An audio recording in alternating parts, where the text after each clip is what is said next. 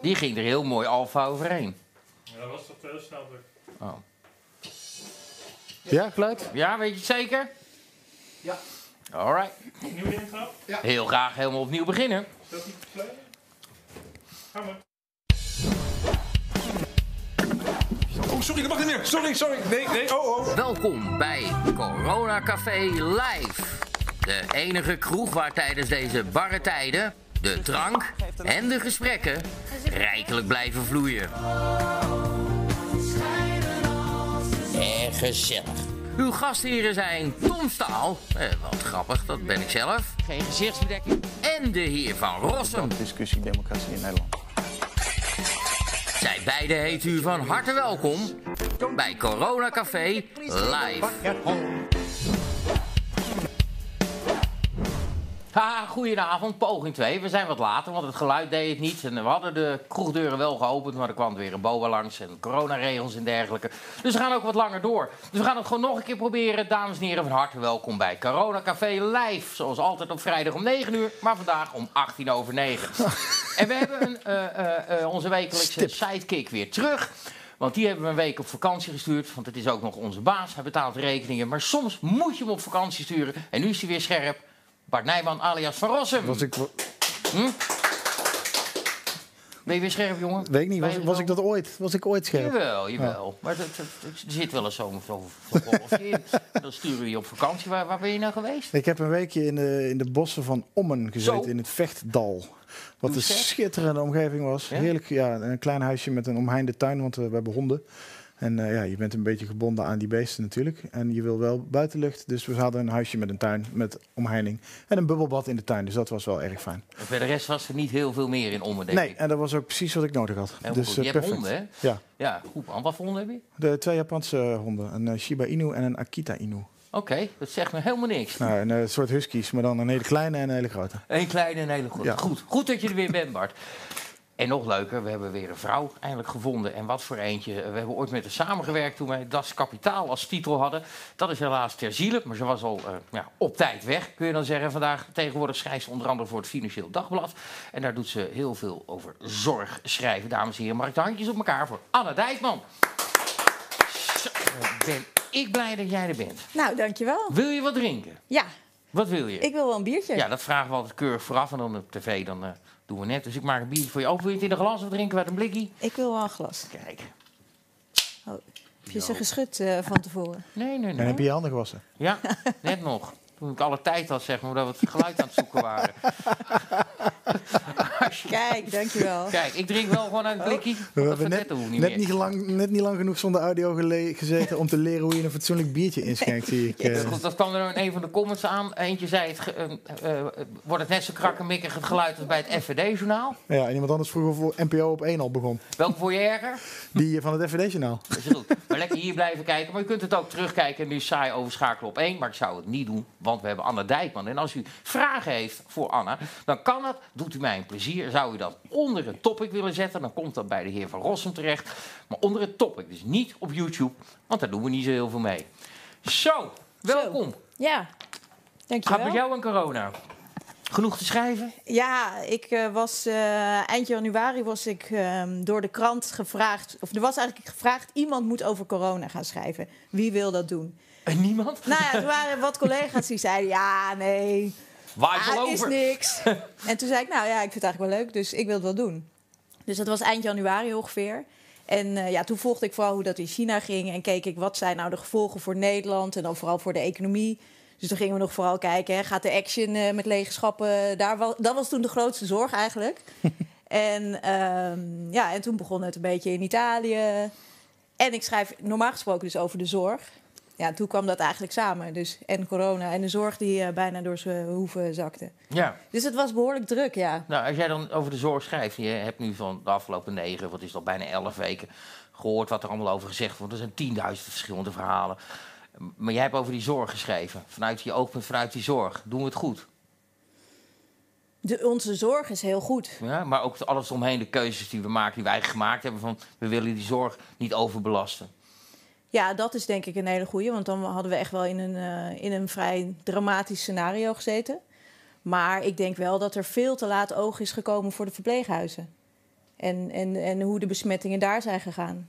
En dat stond gewoon achteraan eigenlijk. Wat gek, want daar zitten de ouderen. Ja. Daarvan wisten we eigenlijk wel, die zijn het, het meest vatbaar en Ja. kunnen er ook heel makkelijk aan overlijden. Zeker. En er is toen wel natuurlijk besloten van we gaan die verpleeghuizen dicht doen. Maar daarmee dachten ze eigenlijk, dus dan zijn ze veilig. Terwijl toen was het er waarschijnlijk al. Of het is via mensen die eh, ja, dus hebben zorg nodig. Dus gewoon de werknemers. Is het gewoon, heeft het zich kunnen verspreiden. En daar is denk ik veel te weinig oog voor geweest. En ik heb ook eh, wel begrepen dat...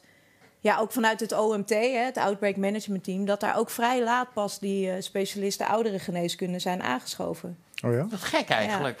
Want dat was eigenlijk wel het eerste wat we wisten. Ouderen, dat zijn, die, Ja. hebben- die is het meest gevaarlijk. Ja, maar dat, ik denk dat de angst was toch dat die IC het niet meer aankon. Dat daar een stroom mensen op af zou komen.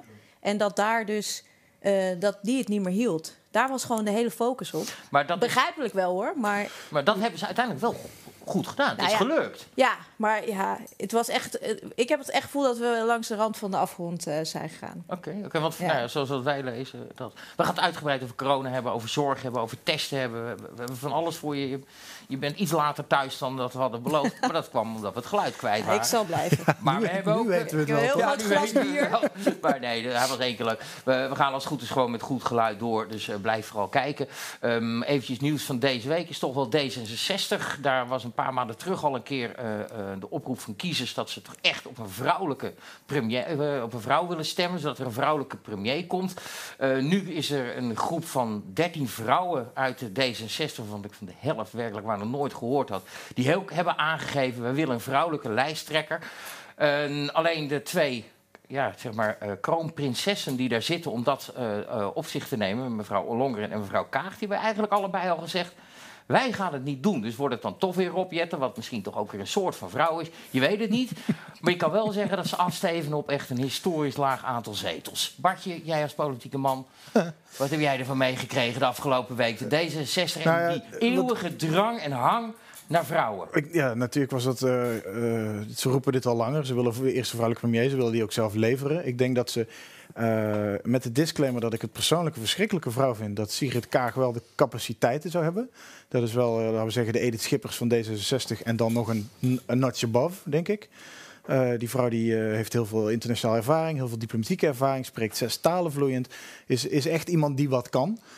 Dus die zou wat dat betreft wel kans maken. Maar nu gaat dus het gerucht rond dat zij in een sollicitatieprocedure zou zitten om de directeur van de World Trade Organization te worden. Oh, weet je wat ik bang was dat je zei dat ze burgemeester van Utrecht wilde worden? nee, dat wordt Alexander Pechtel.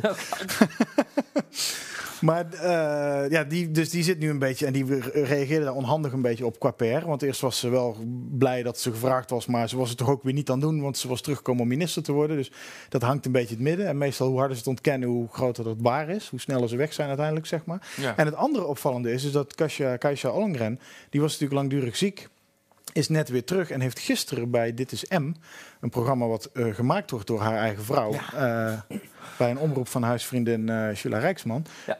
dat wil ik toch echt hardop gezegd hebben, heeft ze aangekondigd dat zij zich ook niet, waarschijnlijk niet gaat kandideren voor, die lijsttrekkers, voor het lijsttrekkerschap, met het oog op haar gezondheid. Ja. Wat dus ook een beetje de vraag opwerpt of ze wel echt hersteld is en wat ze nou eigenlijk precies heeft of had. Maar laten we daar niet op speculeren verder.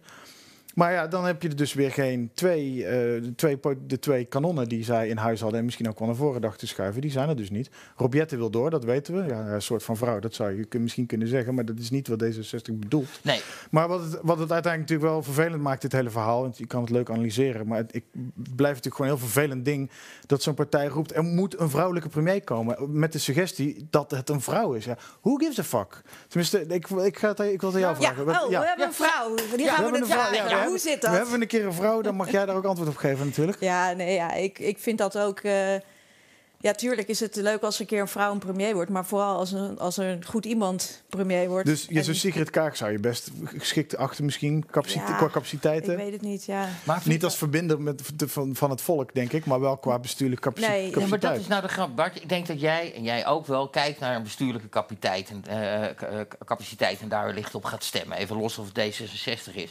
Ik denk echter dat het gros van Nederland een, eh, eh, veel meer een, eh, een amabel persoon wil. En wat warmer persoon. En dat zie ik beide bij Ollongren en bij Kaag niet. Dat maakt ze misschien wel goed in hun werk wat ze doen.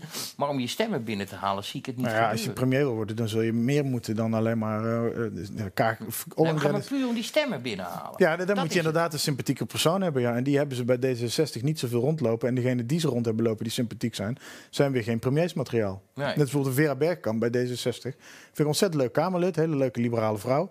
Maar die zie ik dan weer, geen, die zie ik dan weer niet als premier, bijvoorbeeld. Maar ja, goed. Als het nou een vrouw moet worden, wie zou jij zien? Eh, Oh, ik heb geen idee. Ik, vo- ja, ik volg eh, niet heel goed wat D66 allemaal in de gelederen En u, heeft. überhaupt in eh, de politiek is er een vrouw waarvan jij zegt, die zou nou echt... Nou, ik heb het wel gedacht toen met Edith Schippers. Dat Ja. die wel echt, eh, dat zag ik wel voor me. Ja. Maar eh, ja, voor nu. Het ging ook niet voor niks, Lastig. zolang het... Maar het is, het is soms ook, vind ik, moeilijk om te zeggen hoor. Iemand moet soms ook een beetje groeien in zo'n rol. Ik bedoel, wie, ook zijn er andere mannen waarvan je zegt nu, ja, die zie ik echt als premier. Ik, ik zou nu niet zomaar iemand kunnen noemen van ja, dat is onze nieuwe premier. Ik weet wel een man die zichzelf als premier zou zien, maar... Ja, dat, nee, dat, ja. dat is een ander verhaal. ja, die hebben hier ook wel eens te gast. Maar überhaupt, ja. los van man-vrouw, wie zou, je- wie zou je zeggen van ja, dat is wel eh, premier? eh? Ik weet het op dit moment ook, echt niet. Want, nee, maar maar ik, ben, ik ben het met je eens. Meestal zie je het pas als ze het zijn, zeg maar. Mhm. Ik bedoel, Balkenende, eh voor wie hem zich nog herinnert... was niet de meest sprankelende persoon. En die had je van tevoren zeker niet als premier gezien. En toen hij het eenmaal was... Ik bedoel, niet alles ging goed. En het was ook niet de meest... Het is nooit de vlotte man geworden. Maar het was ook geen waardeloze Hij was wel heel geestig. Ja, het- Ja, hij had van die typische... Maar niet, maar niet op tv, kwam niet echt Ja, een beetje van die. SGP, van die SGP-humor. Alleen Ja, op tv lukte het hem ook niet, leuk. inderdaad. Ja. En dat gingen ze toen krampachtig overcompenseren met dat skateboard. En hij had een keer zo'n fuck drugs t-shirt aan. En dat, dan wordt het natuurlijk weer, een, dan wordt het weer een beetje clownesk. Hij was wel de eerste, en dat was eh, toen wel heel slim. Want de eh, zenders als SBS6 en RTL werden redelijk in de campagnes... Er werd geen aandacht aan gegeven, dat vond men niet interessant. Hij was de eerste die aan de desk ging staan bij RTL Boulevard. Als een gastpresentator. En dat is ontzettend slim, omdat je veel breder publiek ging bereiken. Hij heeft ook later wel wat meer van dat soort Ja. geintjes gedaan. Ook hij heeft een keer in een Formule 1 auto door Rotterdam gereden en zo. En wat dat betreft had hij wel wat, wat jongensachtigheid zat er wel ergens in. Alleen ja, niet in zijn uiterlijk en in zijn publieke voorkomen, zeg maar. Nee, het kwam, daarna kwam wel, zag je echt iedereen. Eh, Geert Wilders heeft ook een keer geloof ik aan de desk gestaan. En eh, dan zag je veel meer dat SBS ook eh, meegenomen werd. Dat, dat financieel dagbladwereldje en die zorg en zo, waar jij schrijft, dat journalist wordt, is dat een, eh, een mannenbolwerk of valt het mee? Mm, nou, zorg niet. Daar werken echt heel veel vrouwen. Hoewel Maar- in, de, in de top, de, veel bestuurders zijn eh, wel vaak mannen. Hoewel eh, bij de ziekenhuizen, geloof dat daar het percentage vrouwelijke bestuurders een van de hoogste is van alle sectoren in Nederland. Dat zou ook wel mogen Ja. natuurlijk. Als je weet dat de- zorg veel meer vrouwen heeft Ja. dan de gemiddelde sector. Maar verder de echte, zeg maar de verpleegkundigen en zo, dat zijn over het algemeen vrouwen. Eh, artsen, dat is ook steeds meer eh, eigenlijk een vrouwenberoep aan het worden. En eh, ja, bij ons op de krant komen langzaam de vrouwen.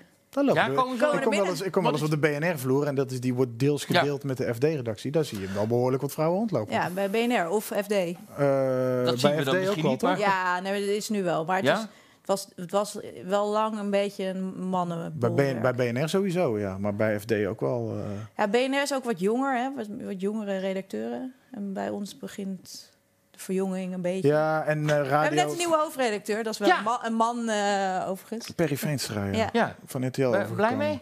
Ja. natuurlijk, zou ik ook zeggen. Maar stom om gelijk te zeggen van een lul. Maar, nee, maar, Nee, daar ben ik heel blij mee. Ja, ik, ken, ik kende hem ook al, want ik heb ook wel voor RTL Z eh, vroeger Oh, wat ja, dingen ja, gedaan. heb jij ook gezeten. Dus ehm, ja, ik ben, eh, ik, ben heel, ja, ik ben er wel blij mee. Ik ben Ja. wel heel benieuwd ook. En we kunnen af en toe met je wakker worden, hè? Dan zien we je bij WNL oh, bij, ochtends ja, zitten. ik Ja. denk, wat vind, wat vind jij allemaal van?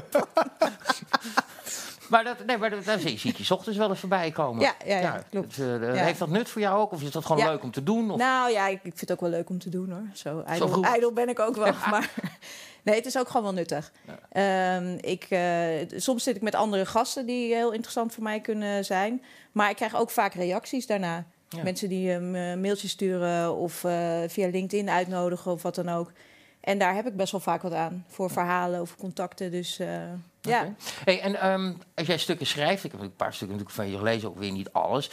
Je vindt jou niet een, een hele gelijke mening, een kant kiezen, weet je. Je schrijft redelijk objectief. ja. Ehm, dat deed ik bij Das Kapitaal. ja. Nu, nu moet ik eh, echt als journalist... eh, Nu moet het echt. Nou het voor echt. Daar mocht je even oefenen. Eh, Maar ehm, eh, je zit ook op Twitter en zo. Is er wel eens wat voor jou gecensureerd of bestempeld als fake nieuws? Nee. Nee? Maar ik ben ook wel heel, ik ben wel heel zorgvuldig. Ja? Ja. Jij wel.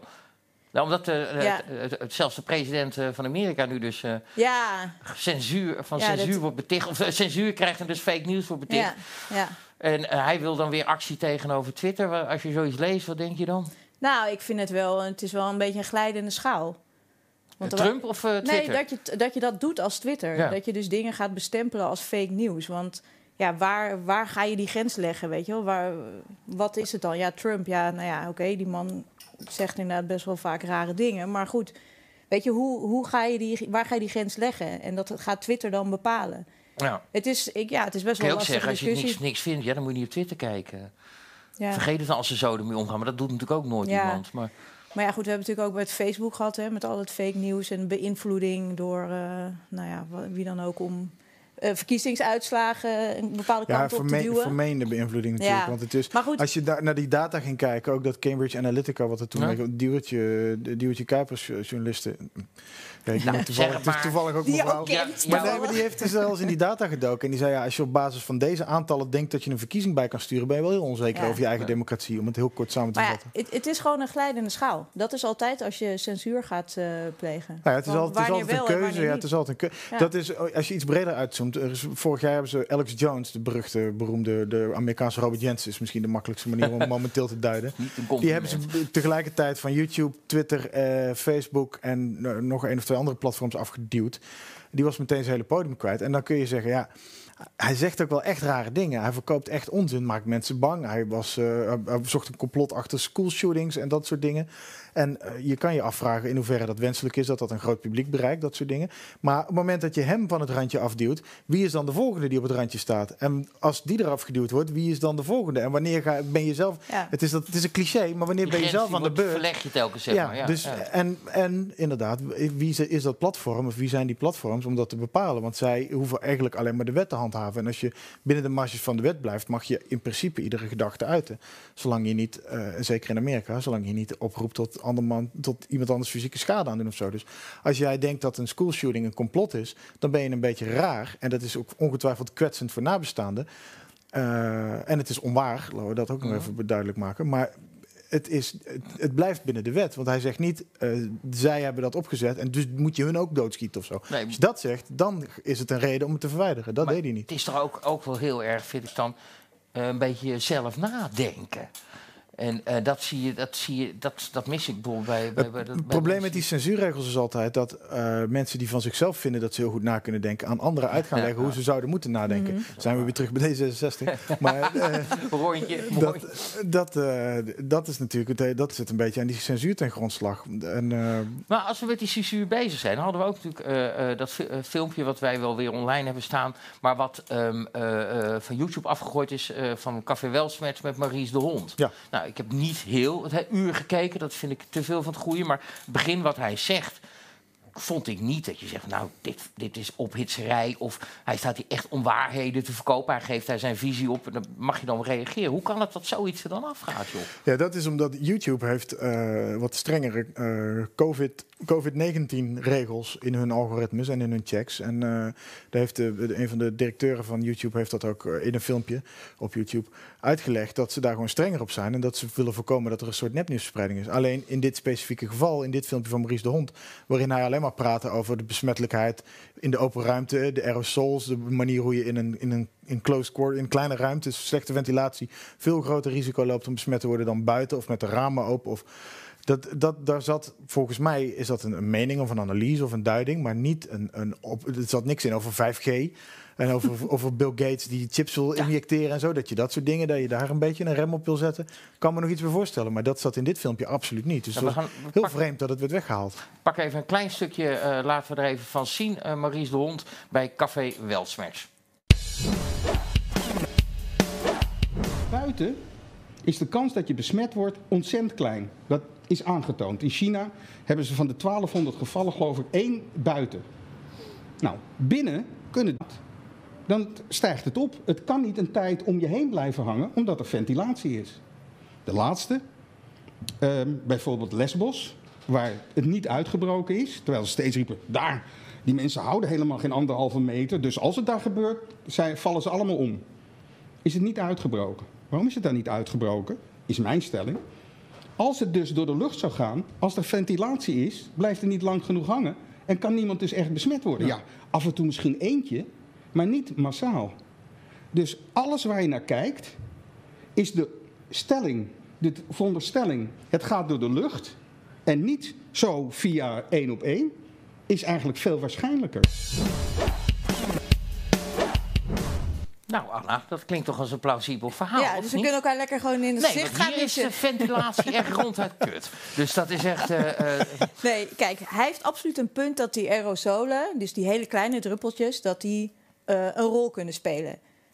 Ze weten het gewoon nog niet, want in die druppeltjes is tot nu, die hele kleine druppeltjes, is tot nu toe geen eh, virusmateriaal aangetoond dat mensen kan besmetten. Betekent niet dat het er niet is, maar ze hebben het nog niet kunnen aantonen. Dus de wetenschap is daar nog niet over uit. Maar het is inderdaad wel zo dat er zijn van die super spread events, hè, koren, kerken, dat Ja. soort dingen, waar één iemand heel veel mensen kan aansteken. Dus daar moet iets anders zijn dan alleen maar eh, zo. Maar dat wil niet zeggen dat je zo iemand niet kan besmetten. Want Mhm. als je deze redenering volgt, dan zou je dus eigenlijk zeggen: Nou ja, eh, je kunt elkaar lekker in het gezicht gaan niezen. Maar want die druppels die, Dat is op zich toch niet wat hij zegt. Dat is ook niet wat hij... Ik denk nou, dat hij je- zegt dat het zo niet gaat. En kijk, hij zegt een paar dingen bijvoorbeeld over dat eh, onderzoek in China. Ja, dat is volgens mij is dat ook gedaan toen er al lockdownregels waren. Dus dat is een beetje een gekke redenering. En eh, op Lesbos, ja, daar zijn ook quarantaines ingesteld. Toen mocht niemand meer mocht die in en uit. En het is ook nog eens een eiland. En je, kunt, ehm, je moet ook kijken naar andere dingen, bijvoorbeeld ehm, bevolking of de groepsamenstellingen.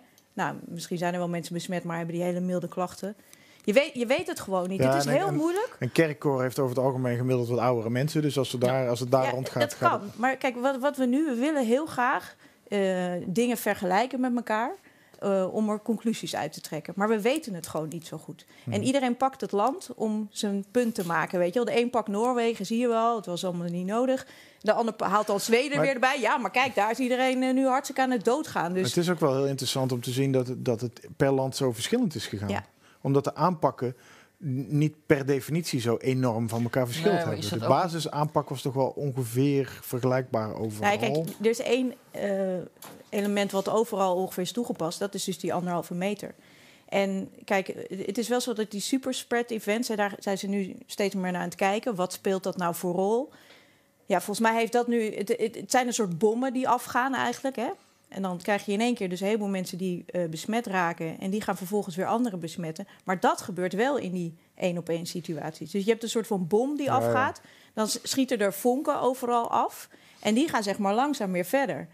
Maar ja, En- dan gaat het wel zo natuurlijk. Ja, en het duurt twee weken voor je het goed en wel Ja. door hebt. En dan in twee weken blijkt je heel veel mensen tegen te komen natuurlijk. Dus, ehm, dus je ziet dat die anderhalve meter, die was wel nodig om die, ja, die, die ketting zeg maar, van besmettingen, om die te doorbreken. En daarom, ja, dat is wat alle Ja, landen eigenlijk hebben gedaan. Maar je hoort toch wel heel veel mensen zeggen... buiten kon je bijna niet besmet worden op dit moment. Dat zat Kees de Kort hier twee weken terug te vertellen. En ik, ik, ik, hij vertelde het misschien heel overtuigend... maar ik geloofde hem wel. Ja, nou kijk, als je gewoon langs elkaar loopt, ja. Dan denk ik ook niet dat je heel snel besmet raakt. Tenzij je dus iemand vol in het gezicht hoest. Ja, Ja. zei ik net met niezen terwijl, terwijl Ja. we elkaar passeren op een halve meter eh, of Ja. zo. Dan. Ik heb serieus ook gelegen, gelezen dat, eh, dat er een eh, organisatie voor sekswerkers is... die heeft aangegeven welke standjes wel en welke niet. Dus In- missionaris buitenlucht. niet, en doggy-stijl kan wel. Ja, ja. Dan weet je dat alvast. Maar, het, eh, eh, het is, maar ik, ik, dat buitenlopen, ik, in Utrecht is echt mafklapperij. Want daar hebben ze mensen op zaterdag en zondag staan te vertellen... aan welke kant van de gracht je moet lopen. Ja, ja. Echt waar? Ja, dat is serieus. Wij hebben een stads, binnenstadsrotonde. Ja, ja, ja. Oh, in mijn, in mijn voortuin. Ja, ze zijn helemaal koekoe. Echt totaal. En, er dan er- loopt iedereen loopt- ja, en er staan mannetjes bij in gele pakjes en dat zijn lieve mensen, echt waar. Maar die gaan jou vertellen, jij moet aan die kant van de Ja. oude gracht lopen, niet aan die kant. Dit steegje mag je wel in, dit steegje mag je niet in. En die mensen doen, dat, die doen gewoon hun werk, dus die laat je met rust verder. Ja. Maar je hebt echt het, af en toe het idee dat je behandeld wordt als een infantiele aardbei Kijk, of zo, weet je. We komen nu natuurlijk in die fase dat we gaan kijken wat is er nog nodig. Kijk, Ja. dit, dat was gewoon nodig in die ergste fase om het te stoppen. En dan Die anderhalve meter, en- ja? ja. Ik denk Ja. meer dat we samenkomen. ook, maar ook om dan vervolgens de mensen die al besmet waren, die Op gingen, afstand van elkaar Ja. te gingen het ja. doorgeven. Dus dat wil je stoppen. En eh, kijk, er, er moest gewoon iets gebeuren, want anders was het denk ik echt wel heel erg misgegaan. Eh, en ja, dan, dan gooi je een, eh, een, een groot cluster aan maatregelen eigenlijk neer. En nu gaan we dat langzaam er weer afhalen. Ja. En dan ga je ook kijken, wat, ga- wat gebeurt er? En hoe, hoe ontwikkelt het aantal besmettingen zich? Heel belangrijk daarbij, hebben we genoeg testen... en kunnen we dat contactonderzoek goed doen? Je maakt zelf het bruggetje al, inderdaad heel Ja. goed. Dat doe ik gewoon. Want, nee, maar dat is volgens mij echt een hele belangrijke voorwaarde. Als je, als je gewoon uit die... eh, die nou ja, we daar zijn we toch veel te laat mee begonnen dan. Ja, Maar ze waren er toch niet, die Nee. testen? nee. En ze zijn er nu wel, maar nu begrijp ik dat ze niet testen dan op immuniteit. Dat je het al gehad hebt. Nee, dat zijn weer aparte testen. Dat doen van die, de bloedbanken, die doen wel dat soort testen. Daar hebben ze al een aantal testen ook gedaan. Maar dat is niet zo dat, dat jij nu daar naartoe kan gaan. Even, even kijken of ik het heb gehad. Heeft ook niet zo heel veel zin. Eh, het is meer, ze doen dat meer als bevolkingsonderzoek om een beeld te krijgen van hoeveel mensen zijn er nou eigenlijk al besmet geraakt. En nou ja, nu is dat nog best wel laag eigenlijk. Hè? Want als we nu al eh, ja, op eh, 50% hadden gezeten.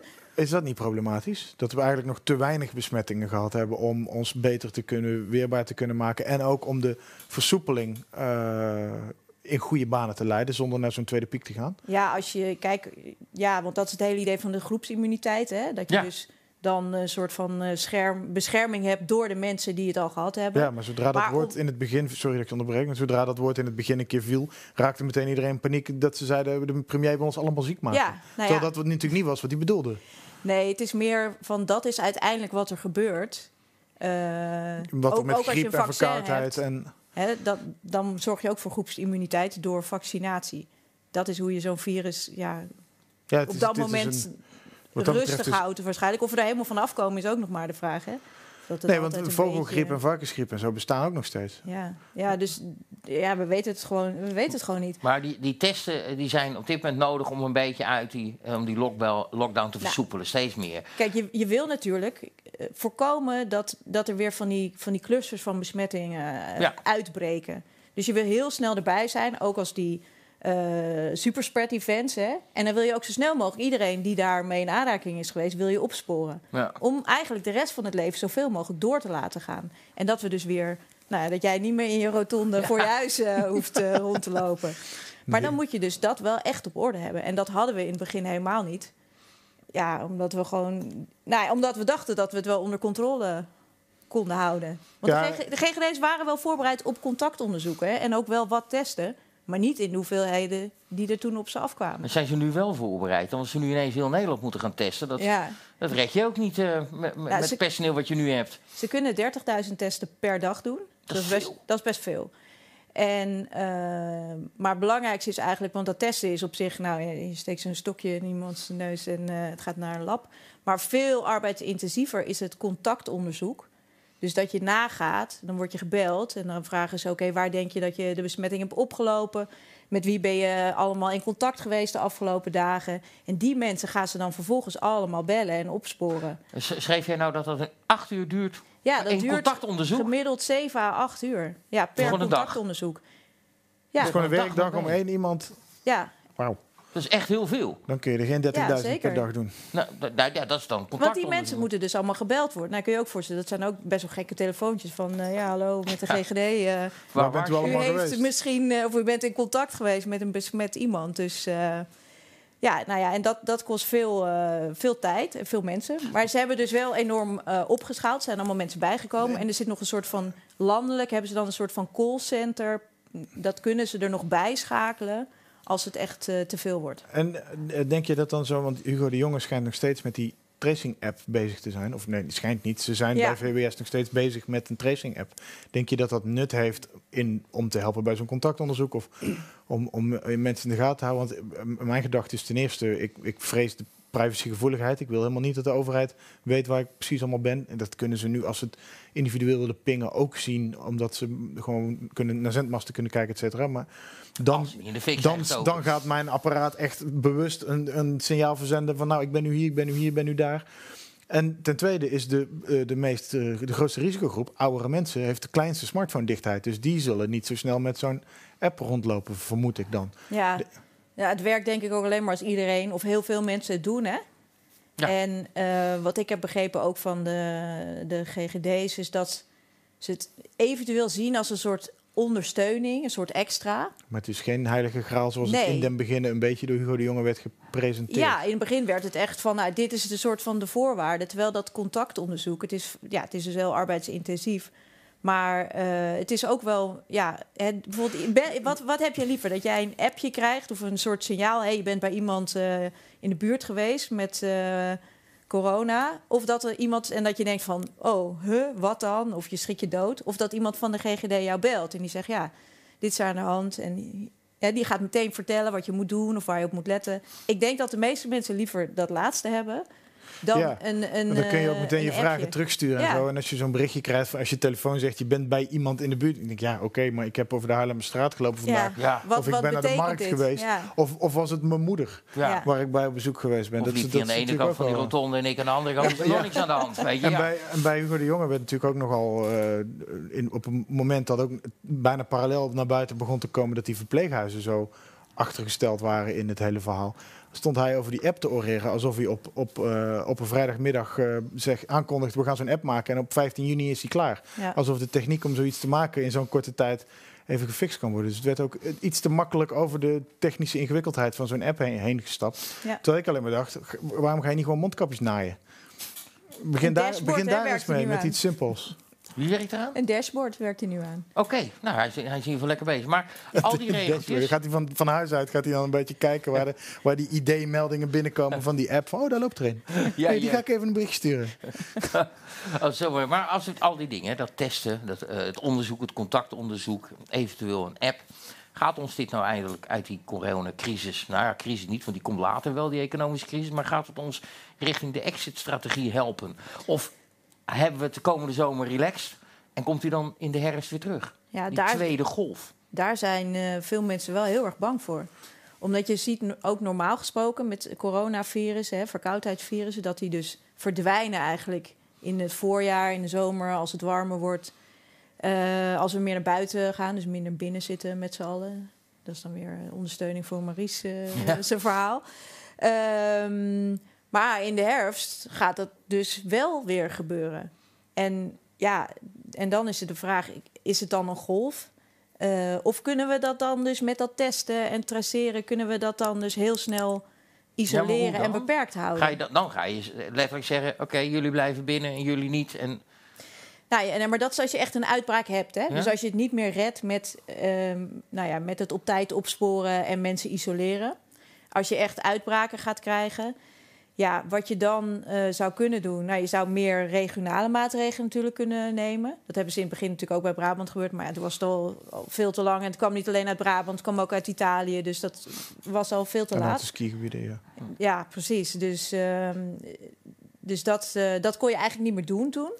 Maar ja, je zou ook nog kunnen denken aan... eh, er wordt wel gesproken over een 50 min of 60 min economie. Ik, moet zeggen, als ik het lees, denk ik altijd 50 minuten. Maar ze bedoelen het 50 minners. Mhm. dus mensen van Leeftijd. 50 jaar en ouder, Ja. die komen nergens meer binnen. wij- Ja, 50 jaar of en ouder. 60 minners. Gaan wij ineens Zuid-Europese pensioenleeftijden hanteren om... eh, Nou ja, het is meer dat je dan... Ja, kijk, je ziet nu al volgens mij veel ouderen zijn best wel voorzichtig ook. Ik bedoel, eh, ja, ja. Nou ja, mijn vader die is in de 70, die, eh, ja, die is echt nog wel, eh, wel voorzichtig hoor. Ik bedoel, ik ga wel bij hem op bezoek, maar Ja, je gaat wel... ja, maar dan zitten we bijvoorbeeld in de tuin. Ja. En, eh, Ja, ja, bij mij dus precies andersom. Ik ben van de week Ja. nog bij mijn ouders geweest. En, en bij mijn oma, die is 89. En die, eh, ja, die zei in plat Brabants, eh, jong als het mot en mot maar. ja. ja. Die maakt haar verder niet uit. Die, nee, het is niet dat het haar niet uitmaakt. Maar ze heeft wel zoiets van, ik ga niet in deze fase van mijn leven me nu nog hier druk om maken. Ja, als het ja. gebeurt, dan gebeurt het. Dat snap ik ook hoor. Want dat was trouwens ook met heel veel in de verpleeghuizen werd dat ook gezegd. Hè, van ja, die mensen die daar zitten hebben over het algemeen niet zo lang te leven meer. Ga je nou dat hele korte leven dat ze nog hebben, Die, die dat ze dus niet hun geliefde meer mogen zien, niet Nou, meer dat is van de week kinderen. gebeurd, hè? Bij een vrouw die op sterven Ja, ligt en niet bij de... eh, Dat soort verhalen lees je de hele ja, tijd ik heb al. zulke inderdaad. mensen ook gesproken die dit hebben. Eén eh, iemand die ik had gesproken, die had eh, haar ouders zaten allebei. eh, die waren, de een was licht dementerend, de ander wat verder. Zaten in een verpleeghuis.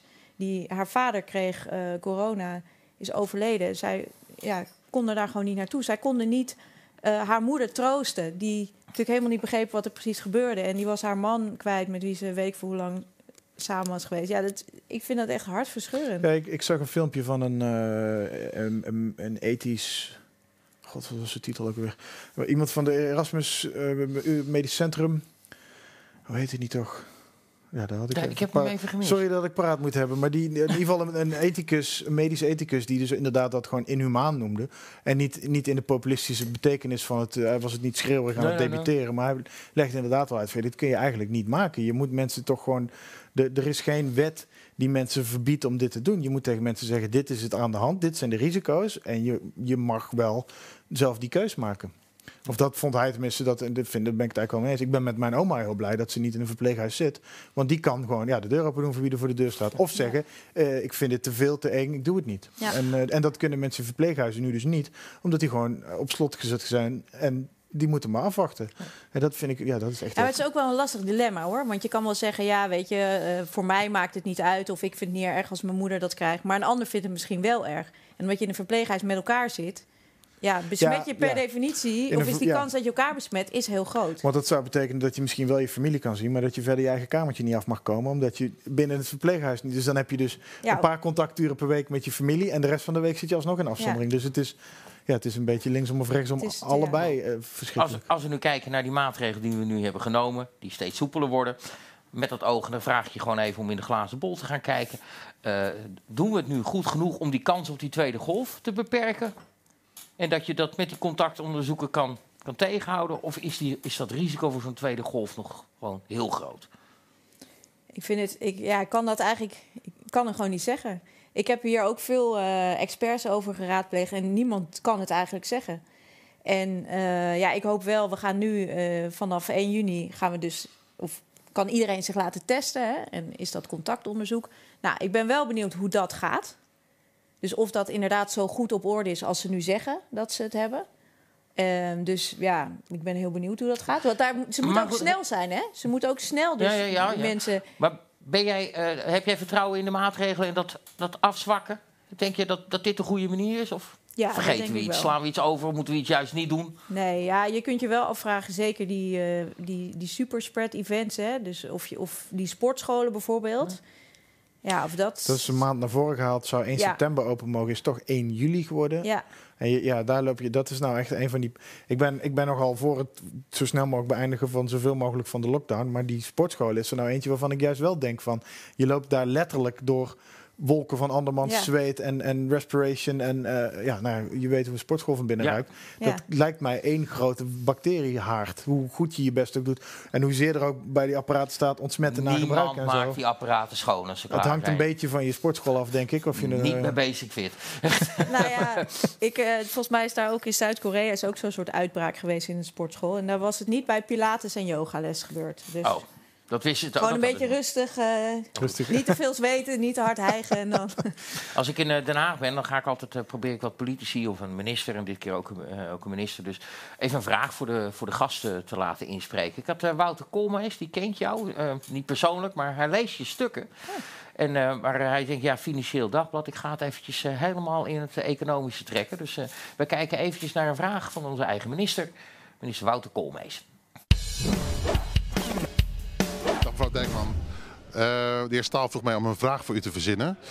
Eh, wat is nou het meest verstandige macro-economische beleid voor de komende periode? Zal ik zeggen, na eh, eh, de eerste maanden van de coronacrisis. Ik ben zeer benieuwd naar uw opvatting daarop. Ja, Ja, nou, nou, kijk maar weer in die ik, heb, glazen bol. ik heb de oplossing. Nee, Ja? ja? ik vind dat, eh, dat is best wel een moeilijke vraag natuurlijk. Ik ben ook geen politicus. Maar En ook geen ik heb macro-econoom. natuurlijk wel mening. Nee, ehm, wat, ik denk dat het heel goed is wat ze nu doen. ehm, de ondersteuning van bedrijven en ook ZZP'ers. Want je, wat je niet wil, is dat er structurele schade gaat ontstaan aan de economie. Dus dat bedrijven failliet gaan. Want alles wat nu weg is, wat wegvalt... als het dan weer... Hè, stel, we mogen weer eh, open en alles het draait weer... er is in één keer een vaccin of zo. Ja, die bedrijven zijn weg. Dus dat heb je niet in één keer weer opgebouwd. Dus dat moet je dan... Ja, moet je dat weer eh, echt gaan opbouwen. Dus dat kost tijd.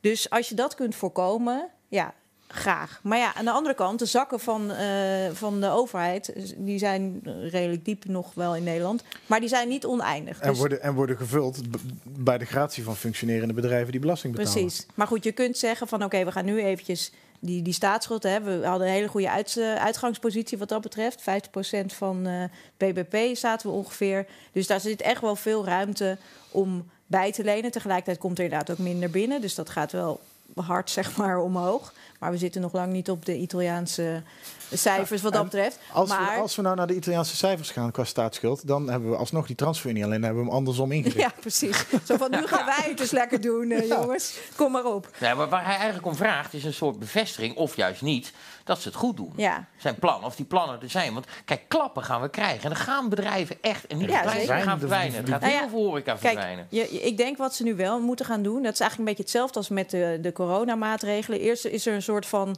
eh, ja, groot net gegooid... Hè, van oké, we moeten nu eh, vangen. En nu moet het natuurlijk fijnmaziger worden. Weet je, wie heeft het echt nodig, wie niet? Eh, Wie is er aan het frauderen? Want daar hoor je inmiddels ook Nou de eerste ja. verhalen al over. Ja, ik hoorde ook iemand eh, die ik ken, eh, die met een kleine onderneming, ZZP'er. Ja, die had een buffertje om me tot september uit te zingen. Dus die maakte er eigenlijk helemaal geen zorgen. Maar ja, ze had toch wel wat steun aangevraagd. Had ze een scooter voor gekocht. Want dan hoeft ze niet meer met het OV. Dan denk ik, ja, ik gun het haar van harte. En ik begrijp dat ze het aanvraagt. Want Maar- ja, het soort gratis geld. Maar tegelijkertijd denk je, ja, is dat nou de bedoeling? Het is niet echt een hele solidaire scooter, zo gezegd. Nee. maar ja, aan de andere kant, weet je, dat is dan ook weer relatief klein vergeleken met de hele grote steunpakketten, ook voor grotere Maar bedrijven. daar, daar, schuilt, daar wil ik meteen op aanhaken. Daar schuilt natuurlijk een soort gevaar. De overheid is gelukkig eh, heeft vrij snel opgeschakeld met de steunpakketten, noodpakketten. Je kan eh, een beetje extra geld krijgen om personeelskosten te blijven betalen, zodat je niet meteen mensen hoeft te ontslaan. Maar daar zit een einde aan, aan die maatregelen. En dan ga je natuurlijk zien dat, eh, om maar een populaire term te gebruiken, dat er dan toch ineens heel veel doorhoud binnen bepaalde bedrijven zal zitten. Dat een groot bedrijf met duizend werknemers misschien alsnog 200 man buiten moet zetten om met die andere 800 verder te kunnen. Ja. Dat is volgens mij, het, gaat niet om die eenpitters of om die kleine cafeetjes, met alle respect voor kleine cafeetjes en, ZZP'ers, maar om die grote bedrijven waar straks echt met golven tegelijk de mensen uit het, Ja. eh, uit het raam geduwd worden. Ja, Maar gaat dat alsnog gebeuren natuurlijk? Er gaan echt veel ontslagen vallen. ja dat, dat zou kunnen. Het, het Dat is- weet je niet, Dat dat- weten we niet. Kijk, als we het nu, hè, stel we kunnen dat virus wel onder controle houden. En we kunnen weer redelijk gaan draaien. En wat ook heel belangrijk daarbij is, is dat, dat er genoeg vertrouwen is. Kijk, er wordt heel vaak over economie gesproken. Van, oh ja, cijfertjes en steunpakketten. Maar Het belangrijk element is vertrouwen. Hebben mensen er vertrouwen in? Of gaan ze dus hun geld nog uitgeven? Of gaan ze, wat we nu ook hebben gezien... gaan ze het allemaal op hun spaarrekening zetten en oppotten? Dat is ook wat er in de financiële crisis ook voor een deel gebeurde. Hè? Dus dat mensen het gewoon niet uit wilden of durfden geven. Ehm, en kijk, in die zin kan ook een tweede golf kan heel schadelijk zijn. Niet alleen omdat we dan weer een echte lockdown hebben of maatregelen, maar ook omdat mensen dat vertrouwen gewoon verliezen en misschien nog wel erger. En omdat het, het, als, als de eerste eh, versoepeling mislukt of tot een tweede golf leidt, zal de politiek of de beleidsmakers zullen niet snel geneigd zijn om de tweede versoepeling snel in te zetten. Die zal, dan zal die lockdown waarschijnlijk langer duren.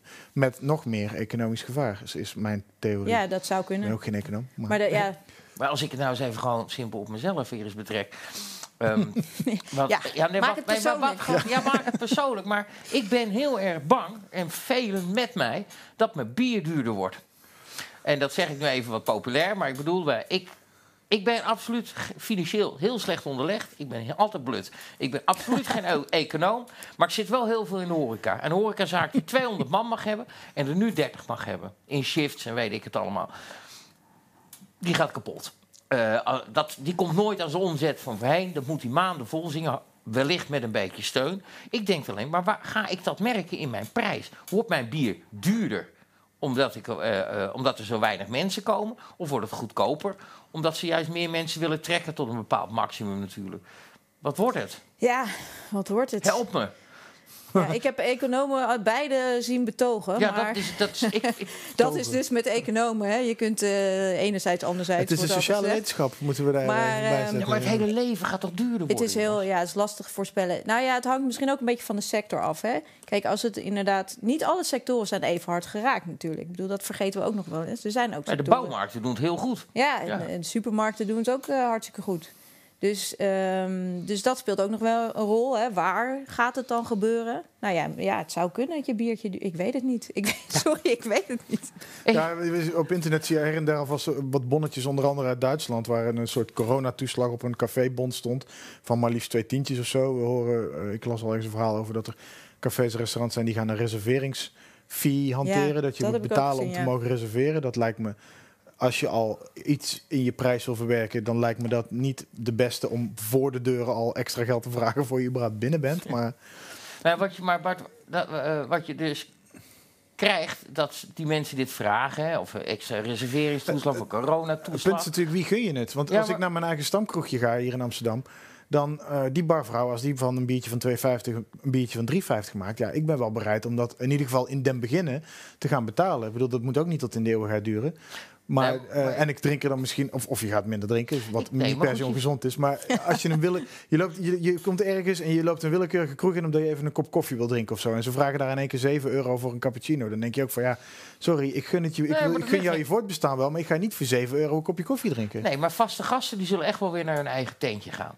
Maar daar maak je je winst niet op. Die maak je op, op het publiek wat verder, wat verder komt. Op het moment, eh, ehm, eh, ik, ik vind het niet goed dat ze dit doen, omdat eh, de vraag groter is dan het aanbod. Dus daarom kun je dit maken. Want mensen willen zo meteen die kroeg in. Ja, maar, maar uiteindelijk zal dat afzwakken. Denk ik. Ja, Dan denk maar je, daar- als kijk, jij daar 5 zit- euro gaat vragen of ik überhaupt binnen mag komen, ja dag. Ja, maar daar zit gewoon een soort eh, bandbreedte in, hè, wat Ja. mensen willen betalen. Ik bedoel, wat jij ook zegt. Ja, er zit gewoon een grens aan. Prijselasticiteit heet dat eh, in de economie. Ja. Dus ja, dat kan omhoog gaan, maar er zit gewoon een, een...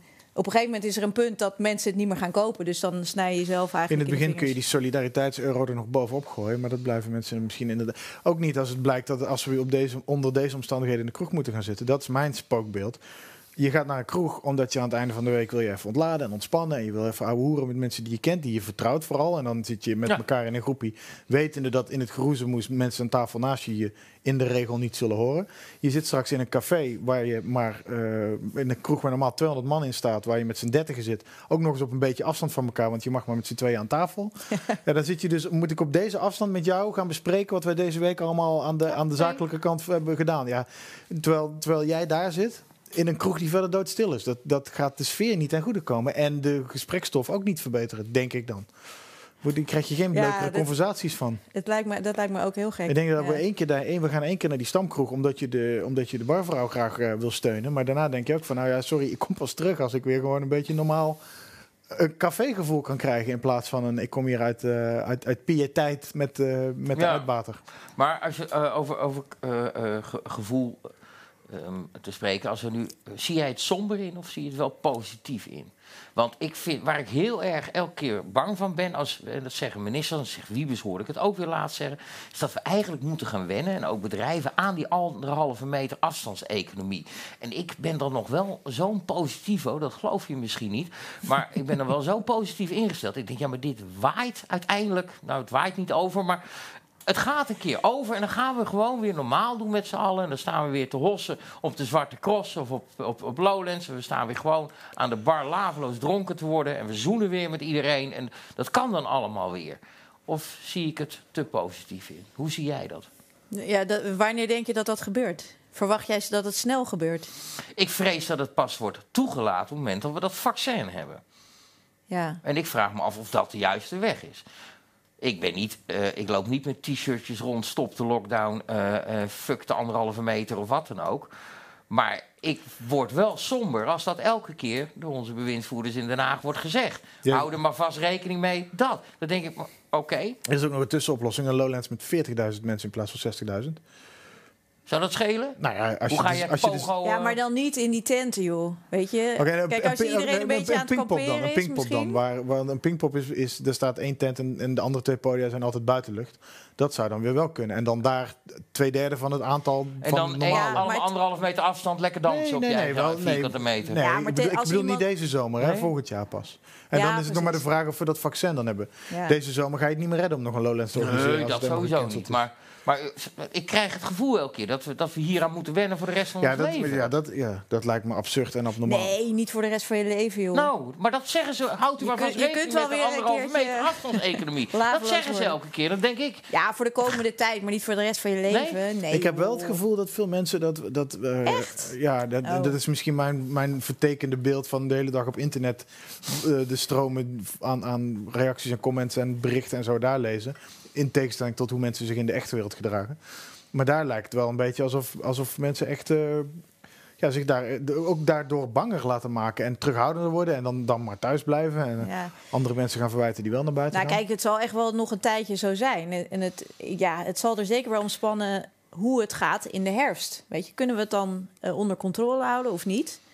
Ehm, maar ik denk niet dat je nu de rest van je leven... dat jij niet meer laveloos kan worden aan de bar. Ja, Dat, ja, eh, ja, niet aan een bar. Of ik bouw mijn eigen bar thuis. Dat kan ook natuurlijk. Nee, ik denk dat dat echt niet gaat gebeuren. Maar Over goed, dat hoop op ik. internet gesproken.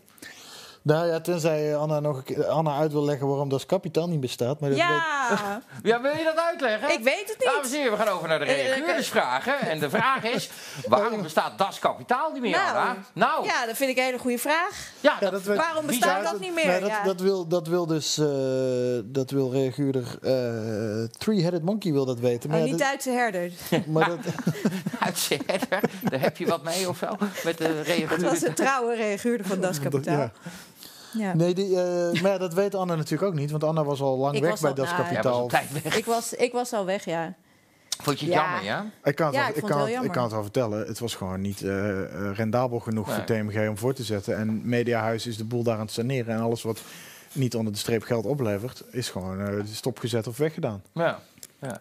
En er was natuurlijk op, de, op die markt waren er ook twee websites een beetje in hetzelfde straatje. 9 to 5, Follow the Money. Nee. weet je? Ik, Nee, ik denk wel wel dat echt iets Kapitaal echt ja. wel uniek was, hoor. Kijk, Follow the Money doet echt veel meer onderzoeksjournalistiek. hè. Die maken ook hele lange stukken. En wij deden dat altijd wat korter. En 9 to 5, ja, dat, dat begon misschien een beetje zo. Maar dat is ook later bij Follow the Money Ja. gegaan. Hè? Dus dat, dat bestond eigenlijk al, eh, Ja. al die Maar ja, even, want je zit nu bij Financieel Dagblad, je hebt ING dingen gedaan. Ehm, was Das Kapitaal een beetje jouw, eh, jouw doorbraak eh, in die wereld? En kreeg je daardoor wat meer bekendheid? En, Eh, ja, ik denk het wel. Maar het is natuurlijk wel te gek om zo, jij hebt dat helemaal opgezet. Ik vond, het, ik vond het echt fantastisch. Nog, een, nog steeds een van de leukste dingen die ik ooit heb gedaan. Met Joost van Kuppenveld en Rob eh, Goossens. Joost van Kuppenveld, eh, Rob Goosens, Rob, en, die eh, Jeroen van Wensen. bij Gilde in de boot en ging, die Rob? Ja, Ja, ja, ja. ja, En, daar vanavond, en daar vanavond voor bij RTL Boulevard. Gewoon de voor, star door van de RTL Boulevard. Ja, ja, ja, ja, ja, zat ja, gewoon ja. stukjes eh, te tikken bij ons. Nee, het, wa- het was echt een superleuke tijd. En het was echt, eh, ja, het was echt heel erg leuk om te doen. Ehm, maar ja, en, Het had ook een trouwe lezersbase. Alleen in een klein landje als Nederland is het vrij lastig om een groot genoeg lezersbase te krijgen voor Ja. zo'n doelgroepspecifiek blog. nou ja, en kijk, het, het richtte zich natuurlijk eh, in eerste instantie ook eh, met het idee van nou, bij de financiële ehm, bedrijven zitten of de financials zit ook wel wat geld qua advertenties. Maar die vonden ons een beetje eng. Dus eh, die durfden. ze jou eng? Ja, ongelooflijk hè? Daar snap ik nou helemaal niks Nou, maar van, eerst dacht ook iedereen dat ik een man was. Want ik schreef dan Huh? onder, onder A. Dijkman. Oh ja, ja Anton Oh, Dijkman. die hadden jou niet gezien. En dan Dat, heb ik eh, wel eens een stuk geschreven over... eh, hè, dat hoor je steeds van... ja, twint- eh, vrouwen krijgen 20% minder betaald dan mannen. En dan heb ik een stuk geschreven waar je, van het CBS. Die had het gewoon helemaal uitgezocht... en bleef er nog een onverklaard verschil over van 4% of zo. Omdat vrouwen nou, veel vaker deeltijd werken, weet ik wat. En ook met heel boos op Twitter... want er was weer een man die dat had geschreven. Ah, wat goed. Oh, dat is wel te gek, ja. Maar en kreeg jij ook minder betaald dan, dan, dan mannen bij eh Das Kapitaal? Of lag het daar wel? Daar doe eh, ik geen uitspraak over. daar doe je geen uitspraken over. Je had ook even een veer in de reet van Nieuwsmedia toen kunnen steken. natuurlijk. Dat doen jullie goed. Ja, ik Nee, was wel de hoofdredacteur. maar Ja. goed. Maar goed, geen Das Kapitaal meer, Financieel Dagblad. Ja. Zit je er goed? Ben je Ja. blij? Ja. Is dat leuk, die samenwerking met, met BNR ook? ja, vind ik wel. Ja. Ja. Nee, zeker. En ehm, ja, het is gewoon eh, een leuke club. En Ik denk dat het gaat heel goed, hè? We, we, we Maar het is groeien. natuurlijk ook een niche. Hè? Ik Ja, het sta is er wel eens van te kijken dat er dan veel meer dan alleen financieel nieuws staat. Maar Ja, we zijn ook best wel breed, hoor. Er staat wel meer in dan alleen maar financieel nieuws. En eh, ja, we, we groeien. En dat is natuurlijk leuk. dat is in Ja, die wereld... ja eh, in, de, in de krantenwereld zijn ze eigenlijk het succesverhaal van een krant met een 100% paywall. Ja. Die toch genoeg leden heeft en genoeg omzet, of abonnees heet, eh, heeft en omzet draait. Om, en ik denk dat die combinatie met BNR, en daarna gaan we dit afkappen, want dit wordt heel erg media over Ja. media. Maar die combinatie met BNR houdt zo'n krant natuurlijk ook iets minder stoffig. Want BNR is gewoon snel, actueel Ja. de hele dag. En BNR Ja. is best wel eh, met die podcasts. Ze maken ontiegelijk veel podcasts. En ze doen best wel veel op internet. En ze zijn, hebben een goede online presence. Hun player was, is al jarenlang de beste terugluisterplayer die op, van alle radiostations. Die van, van de NPO, die, die is, ondanks dat miljard wat ze ieder jaar mogen verbranden, nog steeds een ramp. En, en dat, eh, volgens mij in combi met zo'n krant werkt dat best wel goed. Om wat meer dynamiek op de werkvloer te houden. Eh, ten opzichte van kranten die alleen maar krant zijn. Want als je naar het NRC Handelsblad kijkt, dan uh, nou ja, dat is de, over verpleeghuizen gesproken. Kijk, genoeg veren in elkaars reet gestoken. Uh, dat is allemaal heel fijn, want het is toch een prachtig bedrijf om voor te werken. We hebben nog één instartje, zoals we dat noemen. Een, een, filmpje, omdat ik dan in Den Haag af en toe rondloop. Dit keer heb ik Jasper van Dijk, die een redelijk platte vraag heeft voor mevrouw Dijkman over de euro. Beste Anna, um, heb je het interview met Bert de Vries gelezen uh, afgelopen weekend? Prominent CDA-politicus. En die zegt eigenlijk we moeten stoppen met de euro. De euro is een mislukking. Er zijn er wel meer mensen die dat zeggen. Maar dat Bert de Vries het zegt is wel heftig. Hoe zie jij dit? Vind jij de euro uh, handhaafbaar in een Europa waar landen zo verschillend zijn? Zuid-Europa, Noord-Europa, West-Europa, Oost-Europa. Wat te doen met de euro? Even, ik, ik zie jou nee schudden dat je het interview niet gelezen Nee, ik heb het interview niet gelezen. Dus ik, wilde, ik heb het toevallig wel gelezen. Uh, uh, het ging inderdaad om een CDA-man die in de jaren 90 betrokken was bij de invoering van de euro. En die betreurde dat dat destijds toch met, naar wat hij nu zegt, te veel haast is gedaan. Ja. Maar hij, hij, is niet tegen de euro, ook niet tegen de EU. Het was allemaal niet anti-dat, maar hij, hij, hij plaatste het in de context van dat je dus nu ziet dat je toch ingehaald wordt door de haast die toen gemaakt is en die rekkelijkheid in die, in die regels. Omdat de euro vooral een politieke munt ja. is en geen economisch Absoluut. monetaire unit. Absoluut, nou dat is waar. Het was een politiek besluit. Het was economisch gezien op dat moment, dat was niet de achterliggende reden. Het was echt een politiek besluit, ja. En je kunt wel nu terug gaan kijken van ja, dat was toen niet, niet zo slim. En dat hebben we te snel gedaan. En dat, uh, ja, dat, uh, dat is misschien ook wel zo. Maar ja, betekent dat dat je er nu uit moet stappen? Of zijn dan de kosten die daar tegenover staan zo groot en zo ingewikkeld? Ja, ik denk dat dat inderdaad wel zo is. Um, wat ik wel trouwens een interessantere vraag vind, dan ja, moeten we nou die euro uit? Ik vind dat een beetje uitgesleten discussie, eerlijk gezegd. Maar wat ik veel interessanter vond, is dat met die hele coronacrisis hoe de EU opereerde. Want eigenlijk, ik vond dus dat je eigenlijk zag, het was elk land voor zich. Iedereen gooide zijn eigen grenzen ja, dicht. Elk, elk land voor zich en al het geld naar Brussel. Ja, nee, maar iedereen ging, zijn eigen, voor, ging voor de eigen mondkapjes voorraad. En wij waren in het begin nog, hè, Bruins toen nog, die zei dan...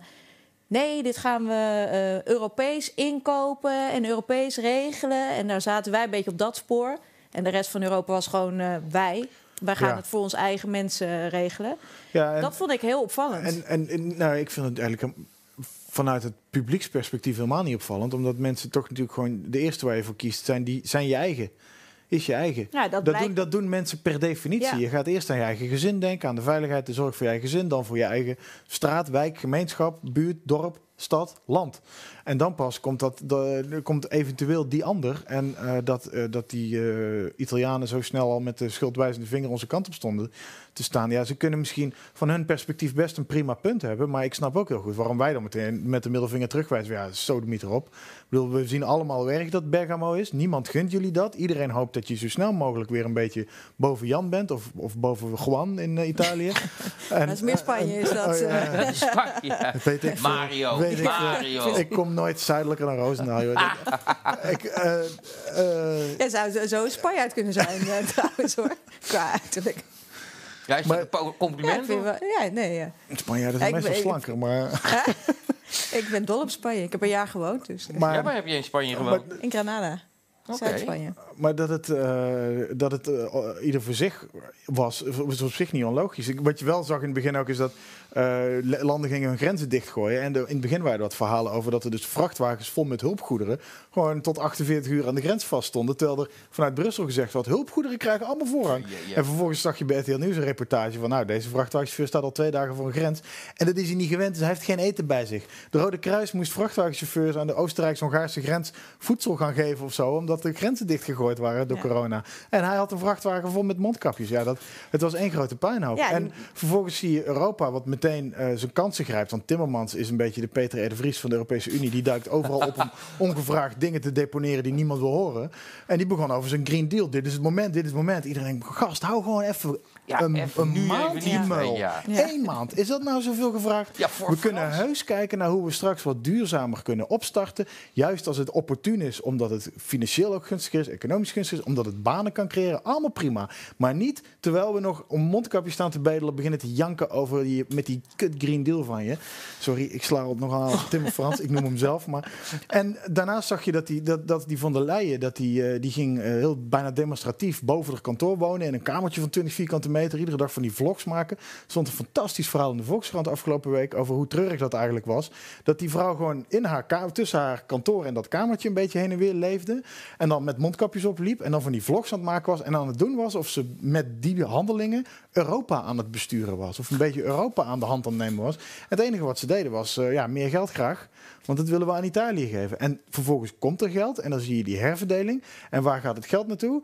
Niet naar de landen waar de corona het hardst toegeslagen heeft, maar naar, eh, naar, naar de Oost-Europese landen en naar wat andere Europese hobbyprojecten. Ja, sorry, maar als mensen dan vervolgens geen vertrouwen in die EU hebben, dan vind ik dat volkomen begrijpelijk. Zeker als je begint vanuit het- wat ik aan het begin zei van deze eh, korte tirade. Kort, ik vind hem vrij lang. Ik wou Rond zeggen, af, hè. Neem nog even een slokje bier. eh. Dat, mensen op het, moment, dat, op het moment dat mensen eh, acute zorg krijgen voor hun naasten, dat die naasten echt wel iets meer prioriteit krijgen dan gewoon in Spanje of hoe ze Jan ook maar noemen in Italië. Heel goed. Die noemen ze dan Mario. Heel goed. Heel goed. Ehm, we gaan langzaamaan richting het einde van deze briljante podcast. Maar ik wil wel positief eindigen. Want we kunnen eindelijk, jongens, 1 juni mogen de kroeg in. You Waar know. gaan we heen, Anna? Naar welke kroeg? Ja, waar drinken wij eh, maandag? Ja, Inge. Inge, eh, ja, dat is, even, dat, ja, dat is in Amsterdam. Dat de, de, de Gaan we ook niet hard eh, op noemen, want Nee, dat nee, is nee, ons, nee. ons hol. eh, Ja. Jullie hol. Ja, Nee, maar, ik... eh, jongens, dit is, dit is wel dit is de po- het positieve puntje. Het, Ja. het, het licht wat gloort aan het eind van de tunnel.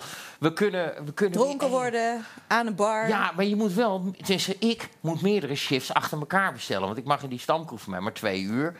Dan Dus dan doe ik twee keer twee uur. Ja, dat het is hard werken om eh, dronken te worden. Ah, Ik ben aardig ervaren, maar eh, dat, eh, dat heb ik de laatste jaren wel geleerd, vooral hier.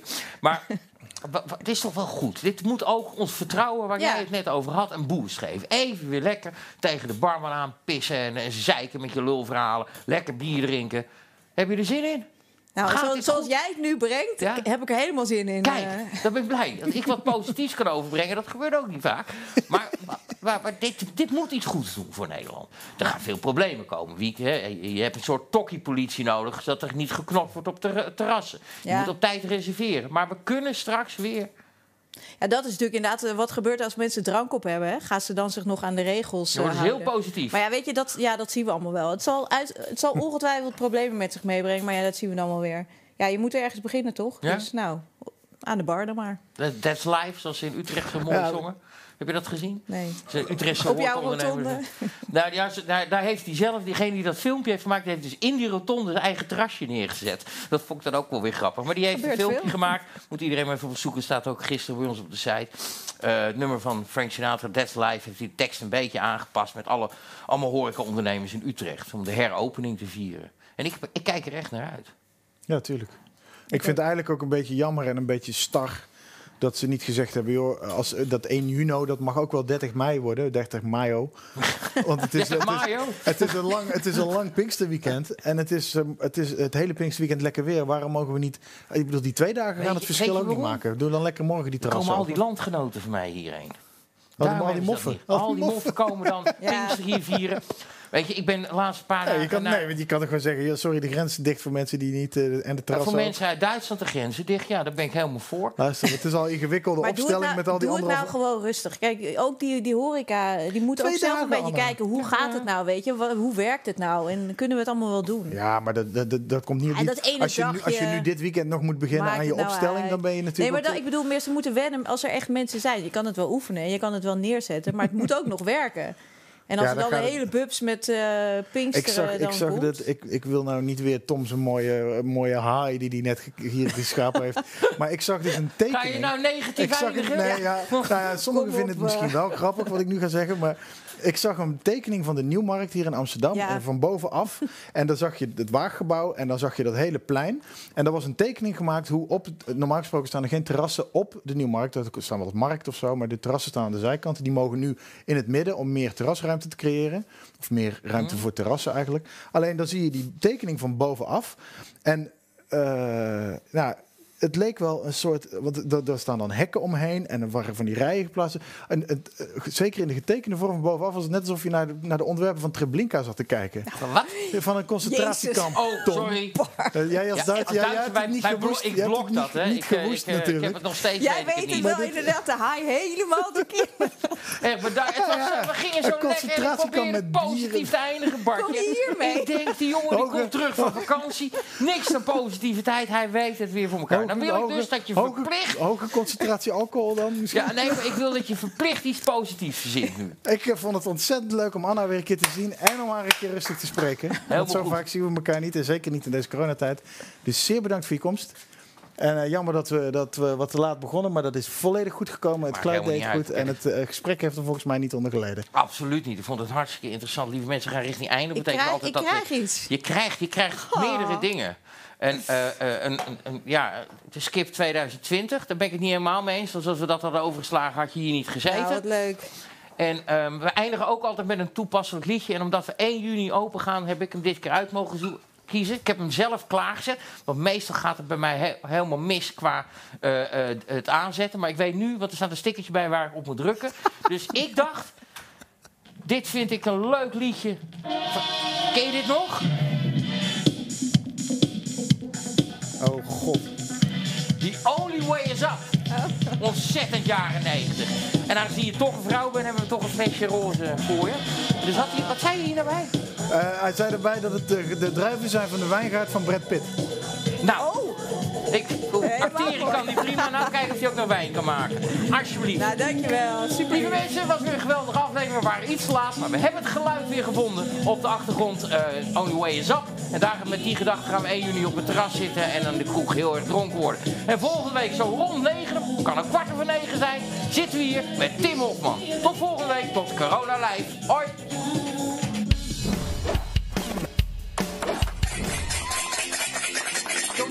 You fucking dick, please stay the fuck at home.